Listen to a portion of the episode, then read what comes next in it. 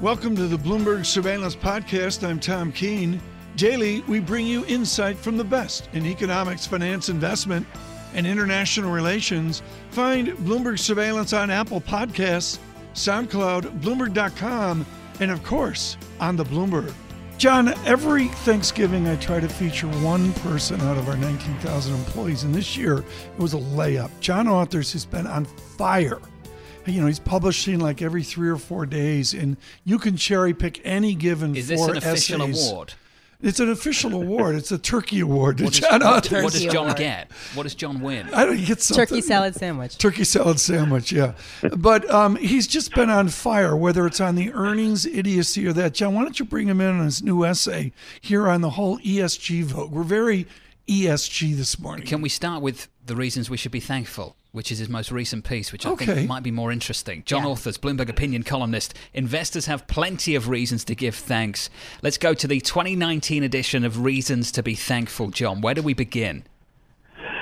well, the main reason to be thankful this this year, apart from my reason to be thankful that everybody's being so nice to me at, uh, at Bloomberg, the main reason to be thankful, obviously, is that the market has gone up an awful lot. So if you're in stocks, you did very well, uh, and a lot of that is through factors that we're not going to see repeated very easily. You've seen populist politicians uh, misplay their hands quite badly around the world. I think that's an important one. Inflation stays within the box, and you've seen uh, American consumer confidence stay remarkably high, given uh, however many other things are happening.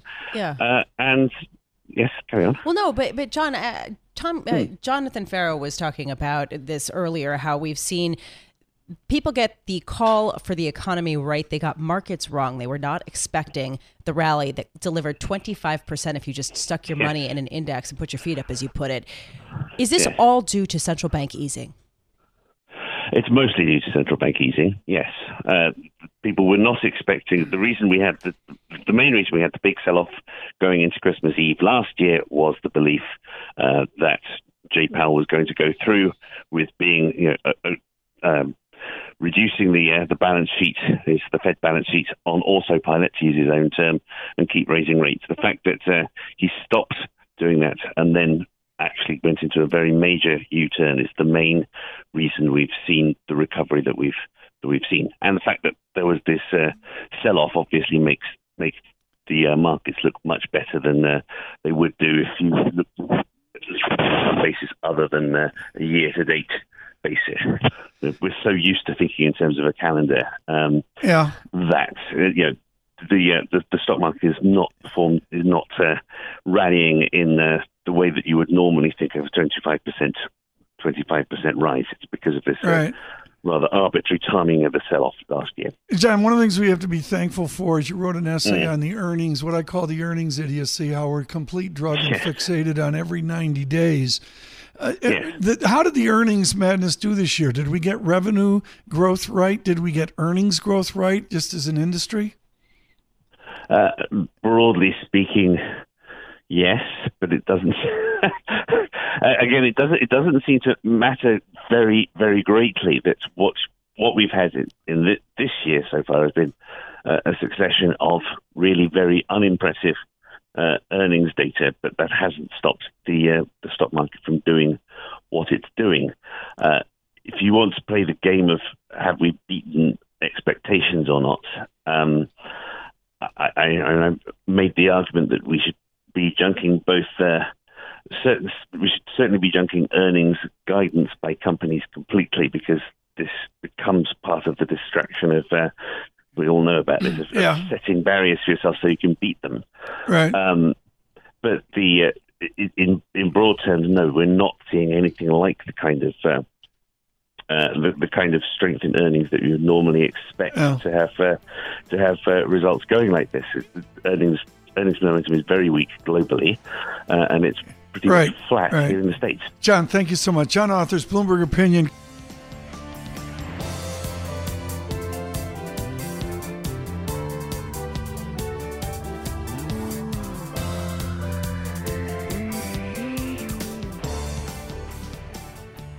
Lisa Abramowicz and Tom Keene, thank you for being with us. uh, this morning. Uh, Lisa, the men got to get dressed up, don't they? Yeah, I love this title. Uh, trying to get boys to dress like men. Uh, that our next guest uh, helped to author. Joseph Abboud joining us here. And I, I got to say, uh, this is really an interesting question, which is what do people wear to work? And Tom Keene, I know you're going to mention what I wear to work.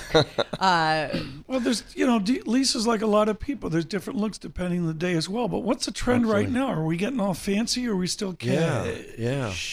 It's interesting, you know, Lisa. Guys are getting dressed again, and it depends on where you work and you know what your occupation is. If you're dressing for radio, it's one thing. If you're dressing for TV, it's I'll say. another, right? But I love to see that Tom is is sporting his double-breasted sport coat, and it's nice to see Well, that people do that. Joseph Abboud, fashion designer and chief creative director of Tailored Brands. Right. You make your products in the United States. Our tailored suits, yes. and, and you do make tailored suits.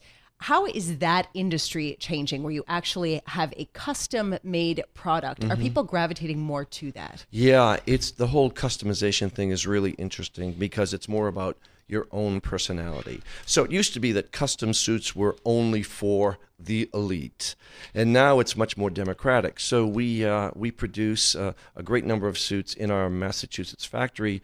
Where we have over 800 employees, and we've been doing that for over 30 years. We say good morning to Boston, 1061 FM with Good Joseph morning, as well. You've got a sport coat up here. Lisa says, Tom, you got to squeeze into this one. and it is 100% cashmere, the fabric woven in I- Italy. Mm-hmm. That's right. Uh, it is $1,495 for a sport coat, which gets you, you know, into it, but it looks like it's out of Louis. I mean, how do you pull love off that price point out of the Louis that you and I knew on Newbury Street right and that ago? was such an iconic store lisa it was a great great menswear store that carried the best of the product but because we're vertical tom the fact that we buy our own fabrics and we don't have the traditional wholesale retail margin we're able to bring a much better value to the customer And- And what's what's simple here is is is I'm seeing a, on your website, Joseph Abboud. I'm seeing a more upscale look. Is that what the audience wants right now? Mm-hmm. Yeah, I think individuality, I think style, as I said to you before, men are the new women. Um, they really want to get dressed. They Is that want going to go over? I will say, I mean, men, are, men are the new women. Uh, does Black Friday matter in your line of work? I think it does. Yeah, I think not necessarily for custom suits, perhaps, but for all the accessories. For example, the great gift is a cashmere sweater. To me, that's a great piece of uh, of a man's wardrobe, and that's something that you know you can get as a gift or a great cashmere scarf. So Black Friday matters probably more with the accessories and the sportswear. Men are the new women. I'm thinking in in, in the female uh, area, Instagram uh, Yeah. influencers really have become the hot thing, and I'm wondering uh, for men if it is the same thing. Who, what type of individuals are the main influencers here driving this? I think they're fashion guys. I think there's a lot of them are uh, have been editors in the past, and now they're talking style, and they're talking to the millennial. Uh, the millennial really understands where fashion's going, and I love the fact that that's a new buying group for us. That young consumer is getting dressed, and the young guy is wearing suits because he wants to, not because he has to. Okay, but what about the younger, I'm going to call it broadly conservative guy? They don't Right. want cutting edge Gucci. They don't want Right, this. They don't want right, that. right. Somebody that says, look, I really don't want to spend money on this. And they're going to go into Joseph Abboud for a reasonable coin to get a lot better look. Right. How's that with a millennial? Well, I think that's true. If you think a lot of the younger guys who have stepped into the financial world, they want style, but they don't want aggressive fashion. That's a really great point because Yeah. they still will wear, will wear something conservative, yet at the same time Yeah. they'll like their cuts to be slimmer and trimmer and more to their generation. So we have to speak to them on their terms. Lisa, do you see me in a black turtleneck? Oh, definitely. I think. Don't I you think you could pull that off? yeah, yeah. 100%. I Yeah. woke Do up. I woke up today and I said, "Oh my God, a, Abboud's with us!" So I got a style. So Well- I went. This is a gift from the Dunhill people of London. This They do a great tie." job. They do a great And, job. and I, I wore this for you today because Well, it's that you. flare thing. That's, that's Well, I love the black You always watch have tartan. You like yeah, that? Yeah, John I- has a style. I mean, Tom has a style. Both- does he both have style. And John John doesn't has have got a our, style. our, our English moment. You know, when we say men are the new women, with the women, you're seeing an increasing move toward the yoga pants and Yes. away from work. I mean, I, I'm just wondering. I know you specialize in in the menswear. But are we seeing a, a reversal here? It could be. It really could be. Heard but it here first. Bloomberg surveillance. that could be. Uh, I, I think we see women changing their style, but we also see that happening with men. Can I talk about something sensitive? Uh, of course. Why in God's name are people like you and others, and you've provided leadership on this? I'm setting you up for tall clothes, You extra mean long, big and, big and tall. tall, big. Not so much big and tall, but just there's a huge body of men out there. Nothing fits. That's right. A Am I lot of right? American men. That's correct. That's why custom, you know, Tom, custom is so important for those guys. And now that it's more affordable, we can fit all body types. so, and you did just have a partnership with the NFL, right? Yes, yes, yes. And exactly. does this sort of play to that a little bit? Well, it does. We've done these great uh, stylized linings and individual linings that you could put into your custom clothing. But what some of my best customers are not 40 regulars. They're bigger guys. Yeah, and it's a I've always huge had issue, Lisa. I've always had the good fortune of understanding how American men are built and how to dress them because as I said, not every guy is a runway model. yeah. What Oh. fabrics are hot? Moi? Uh, well, for the fall season, cashmere's become more affordable, I think. Uh, Tom, to your point, you know, a Yeah. great cashmere jacket. Cashmere, because the natural fibers still are important cashmere, camel hair. But we are seeing a lot of performance fabrics now. So that Within guys suits? within suits, there's stretch and there's uh, yeah, but uh, but it's, it's still nothing more beautiful Okay. than an all wool or a great cashmere. You're jacket. moving the burgundy floral modern fit vest for three hundred twenty-five dollars. I- I- Are vests back? Yeah, you know, think about men have so few options really in their wardrobe that Yes. vests are a great category. They can wear them with or without their jackets, and it just gives again another level of individuality. so yeah, that uh, you Do know, do you want to make vests. those tall and help me here? we could certainly I, do that. you got the size thing going, but the I, I'm fascinated. Steve Sadove was in the Giant of Saks Fifth Avenue the other day. Yeah, Steve, a- a Same good friend. question I said to Steve. I said, it's, it's like women in zero and double zero and that going the other way with men. Well, you know, the It's vanity sizing thing is always an interesting thing. Guys kind of fall into that trap a little bit, but when you do get into Yeah. custom, you don't have to worry about that. Who's your biggest competitor at this point? You know, I think when we talk about competition, we look at everyone, really. I think everybody is fighting for the same guy. Yeah, but increasingly, if you talk to Macy's, you'll hear that Target and Walmart uh, have actually emerged as competitors Yes. in a way that they hadn't before. It's so interesting that you said that. I mean, we really look at the sort of the psychographics of the guy and the price value. Psychographics of the guy. Yeah, That- I, had, I meaning- was in a band in high school called Psychographics of the no, guy. so really to understand what a guy really wants, not so much about What do they really want? What what I think that what guys really want is their own personal style.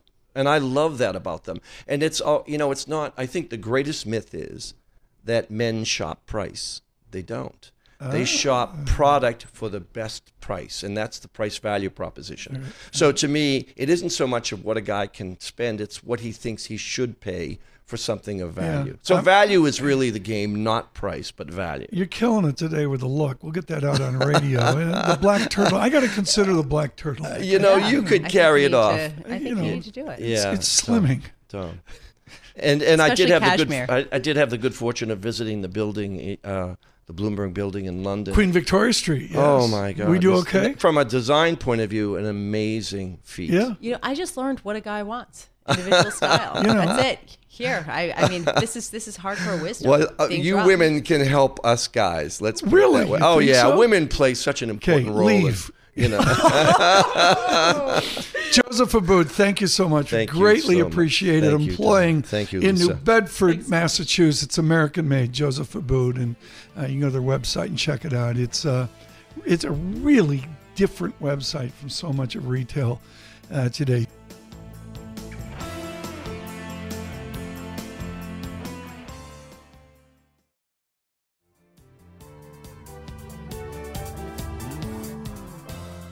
Joining us now, and we're thrilled that she could find time with us. This is one of her busiest days of the year. Joe Feldman with us earlier, and now Dana Telsey joins from the Telsey Advisory Group. She built a franchise at Bear Stearns a few years ago and has uh, moved it over to her own Telsey Advisory Group, which is a required read on Wall Street.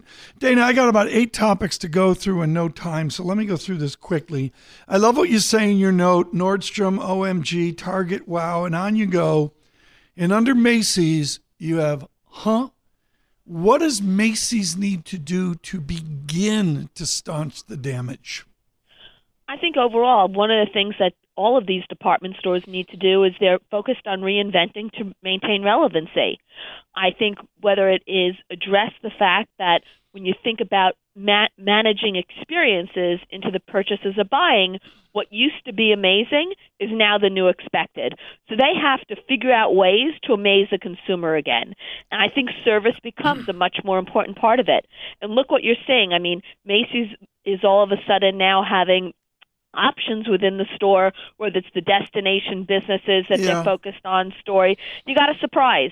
And I think Macy's needs to surprise the customer again. And I think it's a work in progress. Your heritage is the heritage of 57th and 5th Avenue. Literally, folks, and I, as I say this with great respect to Robert Burke and all he did at Bergdorf, you lived it, Dana Telsey, with your family at that storied corners. What should LVMH do with Tiffany's? They've got Bulgari, they've got Louis Vuitton. Van Cleef is over there with somebody else. What's the Dana Telsey prescription for uh, Tiffany's at 57th and 5th? When you think about jewelry and you think about Tiffany's, you think about engagement jewelry. When you think about people who get engaged and get married, typically they're in their 20s, 30s, could even be 40s. You think about the experience in Tiffany's, and it's older than that.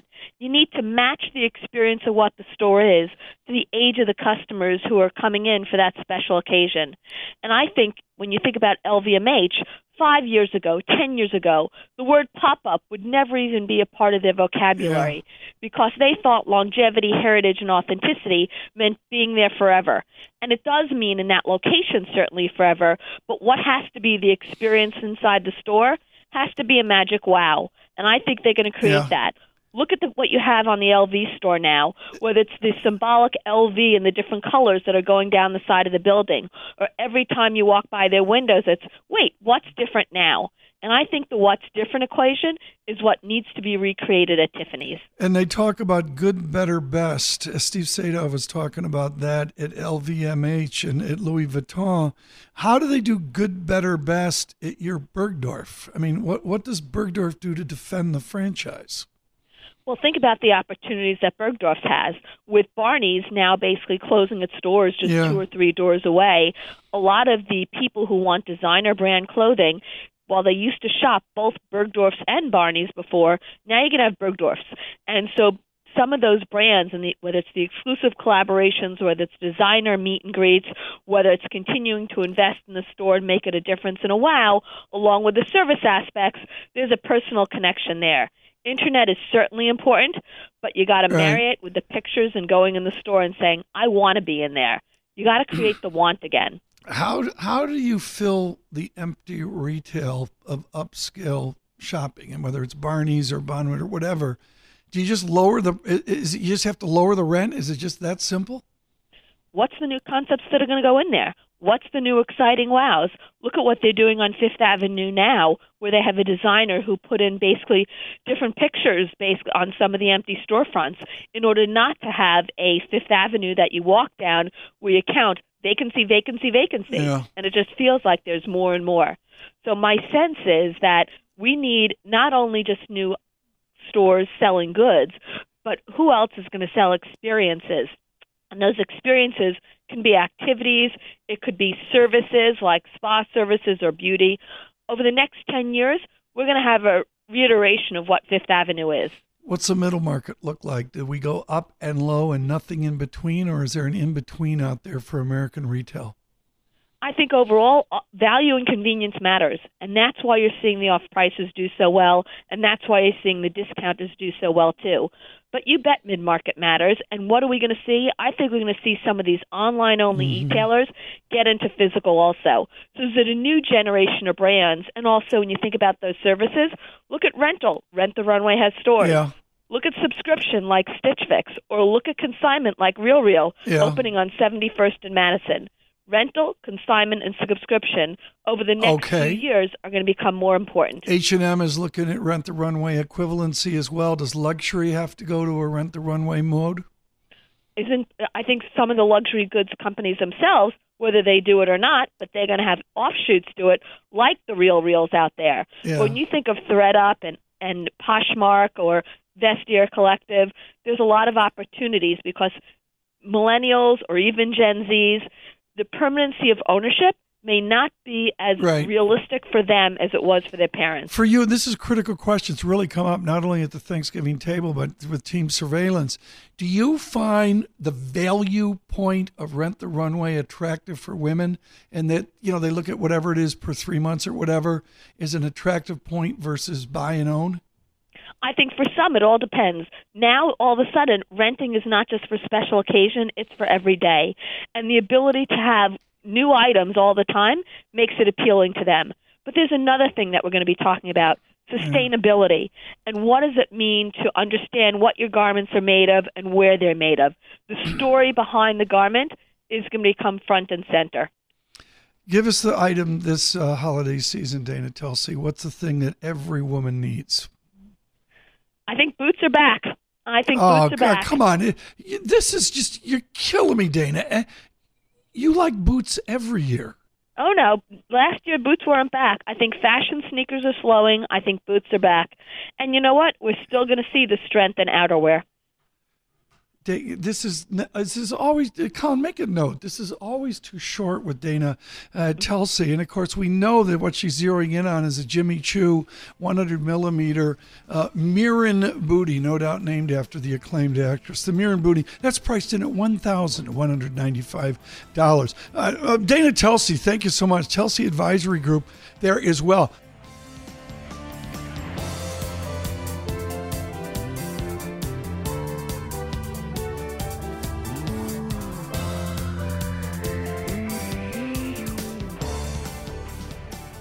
From London to Paris, and maybe we can start there with the recovery of the violence in Paris that we saw a few years ago. There, are, we get in hundreds of books, as you can imagine, every day, and a couple times a year, a book just simply stops you in its tracks. That was the case with the Seine, S-E-I-N-E, the river that made Paris because Elaine Sciolino went to the art director and they went through 15 cover ideas before they absolutely nailed the image of how we see this river through Paris. She is, of course, beyond uh, acclaimed uh, with her decades of work uh, at the New York Times and any number of books before. The Seine, how did the book cover come out? I mean, the book cover captures everything we believe, doesn't it? Well, it's a it's always a work in progress, and you don't know. And then, as you said, you know, somehow it all comes together like a big uh, minestrone soup, and it, it rises to the occasion. And it's a great cover because it's a great photograph from photographer Peter Turnley that captures the mood, the romance, the ethos and Yeah. culture of this great river. Uh, in my childhood, I had the immense privilege of going to France, and I remember they took us out to Fontainebleau, and you know we did the Monet Manet thing, the Monet, I should say, out there. When we think of the Seine, for most Americans, it's going to be three arrondissements, and then maybe they get over to the Eiffel Tower. How north and southy of the Seine did you go? Oh, I went from one end to the other. Where does it begin? It begins in the middle of nowhere in deep Burgundy, and not the famous wine part of Burgundy, but this poor agricultural area kind of north of Dijon. And then it moves through Paris all the way to the sea at Le Havre, the famous port at Le Havre. It's almost 500 miles long. And, and wh- what did you learn that you didn't know? I mean, Elaine Sciolino knows everything there is about France. We know that already. And and what did you? What was the biggest surprise for you in putting 300 pages together? that there was a Gallo-Roman goddess of the Seine, a healing goddess named Sequana, and it was she who guided the Seine and in the end it was the Seine water and I think the spirit of Sequana that saved the Notre Dame Cathedral because half the water Well- that put out that fire came from the Were Seine. you there for this horrific tragedy that afternoon? I was not. I was in New York and and saw it actually on on t- television images here. I mean, you, you see it. What was the emotion as you saw? I mean, we, we knew someday it would happen. It it was No one was surprised, and yet it was just shocking. Where does that stand right now? No one was surprised that it happened, but everyone was surprised at the gravity of it and the fact that Yeah. that the that the that the cathedral almost fell. Uh, it's in what we call pleine transformation, full transformation right now. They're still doing studies on it. They're still cleaning out tons and tons of lead that had fallen from the right, roof, right. And it's going to be a good year before they before they start the actual renovation. When they started, and I assume that you know, with all due uh, joy, they say one year, five year, whatever, and it's going to be forever to replace it. Is you know, I think of Ken Follett and all of his historical fiction, how these cathedrals take forever to redo. To you, is it a forever to get Notre Dame back? Notre Dame is there. I mean, Notre Dame is an organic kind of uh, entity because it's changed and transformed over the centuries. It, it, uh, you know, the president of France says it's going to take five years for it to be rebuilt. I think within five years it'll be open, but it will probably take much longer than that for it to be completely restored to its former glory. Uh, this book, folks, is so important. The Seine, the river that made Paris. Is it economics, finance, investment? No. Is it something about the politics of the moment? No. But it's a single book that we saw for the holiday season that said, you know, forget about I'm going to Paris. I got to read it. It's just readable about the culture and the fabric that transcends the 500 miles of the Seine. And with it, you nail it because to us, it's always that woman outside Tiffany's. Um, you know, she's breakfast at Tiffany's, but there is Audrey in your book with the quintessential photo. How important is that to our state of mind of the Seine right now? Well, it's very important to our state of mind in the world right now because what I find back here in the United States, where I'm doing a two month book tour, is that everybody is so angry at, at, at, you know and fighting with each other. And when you think about communing with a river and just mm-hmm. being one with nature, there's just something we call it the partage, the sharing, and this notion of making contact with the other in a calm, peaceful way. And what I tried to do in this book was to say, let me share my Paris, my France with you. And, dear reader, may you forget a little bit about all of your daily woes, whether it's impeachment or fires in California or climate change. Just let's think about what we, we share together about this incredible country and this incredible river. Julian Jackson, we did his De Gaulle, spectacular one volume on De Gaulle. We have a new De Gaulle. His name is Macron. We've got the transformation with Germany right now. Give us uh, the Elaine Sciolino update on how young Macron is doing. Well, it's interesting you you evoke De Gaulle because he has De Gaulle's memoirs on his desk, and he kind of sees himself as a modern day De Gaulle. How's that working? well, it doesn't because he's too young and, and too green, and you know he's not a politician. He's more of a revolutionary, and he wants Yeah. change, and he wants change immediately. And De Gaulle was patient, Yeah. and that's the c- crucial difference between the two oh. leaders. We got an email. Someone's listening. Mrs. Keene emails in and says, Why is it so expensive to fly to Paris? You're the expert on this. Compared to London, there's a price differential here. Well, what I would say is travel on the in the in the dead of winter you know forget about going in may or september Yeah. and just set up one of those Skyscanner alerts and and because you can get a fare you can get a $500 Yeah. round trip new york paris airfare if you try hard enough Uh, with- and when you come to paris come and i'll show you my my paris it'll it'll, it'll what is your some Paris versus what we see, you know, in the three streets we run wander around? Well, both. I'm I'm now starting to travel along the Seine as a as a as a first time tourist, and I'm looking at the bridges of the Seine, for example, Yeah. and looking at them as a cultural entity. And my last book was on one street in Paris, and what I what I have done is I have taken people on my own kind of intimate amateur tour of a secret Paris. What's the single Paul Newford? What's the single bridge in Paris that really captures all this? Oh, my my I I love the Pont de la Tournelle because before dawn you can stand on it and you can look at the sun rising and it lights up the back of Notre Dame Cathedral in bright orange with the sun rising on it and you own Paris if you do that. That's Yeah. not something that everybody knows. Oh, congratulations on a book where you go, damn, I've got to read this, and you don't have time to read it, but you will. The Seine, the river that made Paris. Elaine Sciolino, with the authority of her decades of work for the New York Times, on uh, well, on France because it much more than just on Paris. I mean, Paris is the image, but uh, uh, there it is, the Seine, the river that made uh, Paris. Thanks for listening to the Bloomberg Surveillance Podcast. Subscribe and listen to interviews on Apple Podcasts, SoundCloud, or whichever podcast platform you prefer. I'm on Twitter at Tom Keene. Before the podcast, you can always catch us worldwide on Bloomberg Radio.